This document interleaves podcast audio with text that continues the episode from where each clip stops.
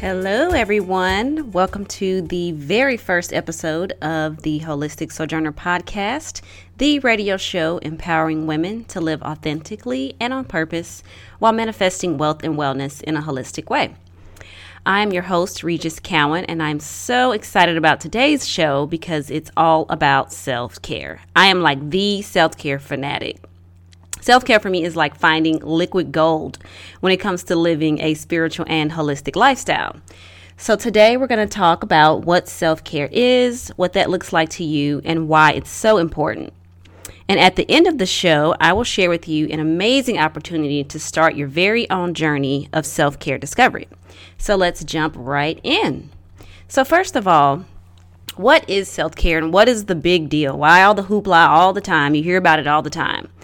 Well, self care is simply put taking care of your needs, putting yourself first.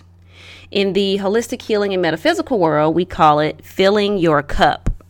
New Thought spiritual teacher and life coach Iyanla Vanzant said it best in an interview with Oprah about why we need to focus on our needs first. Her pow- powerful mantra for self care is My cup runneth over. My cup runneth over. When your cup is full, ladies, and it's running over, you have so much more to give.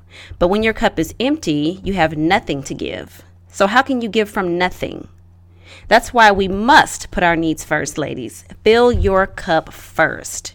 It's just like the analogy of putting on your oxygen mask first before helping someone else with theirs. You've got to put your own on first. So, what does that look like? Well, let me just tell you that for me, that means a lot of different things. It really just depends on what I feel I need at the moment.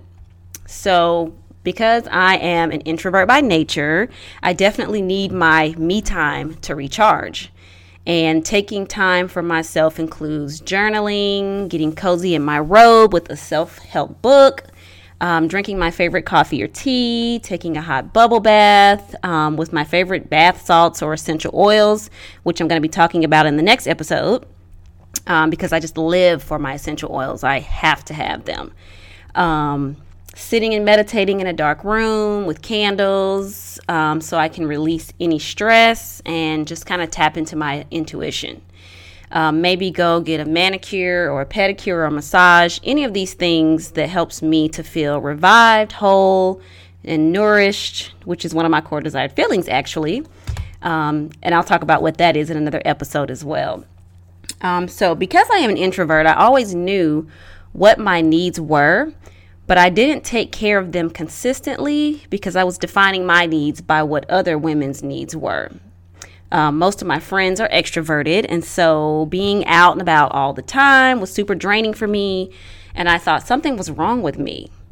But as time passed on, I got really, really clear about my needs, um, and I started this holistic journey. Journey, and I started putting myself first. Um, holistic healing became super important to me and my lifestyle, and I learned so much about myself. So, about a year ago, I joined an online tribe of soul centered students, holistic coaches, healers, business owners, entrepreneurs, um, other like minded individuals like myself. And this tribe is called Blossoms United. And I joined because I felt like I needed to feed my soul um, on self development. And so in this tribe, I was able to take the Journey to Self Healing and Self Discovery course, which taught, taught me all about self healing, self care, um, it's a journey through the chakras, which we'll also talk about, and so many other holistic tools that I can use every day to enhance my well being, including my essential oils. That's where I learned it from.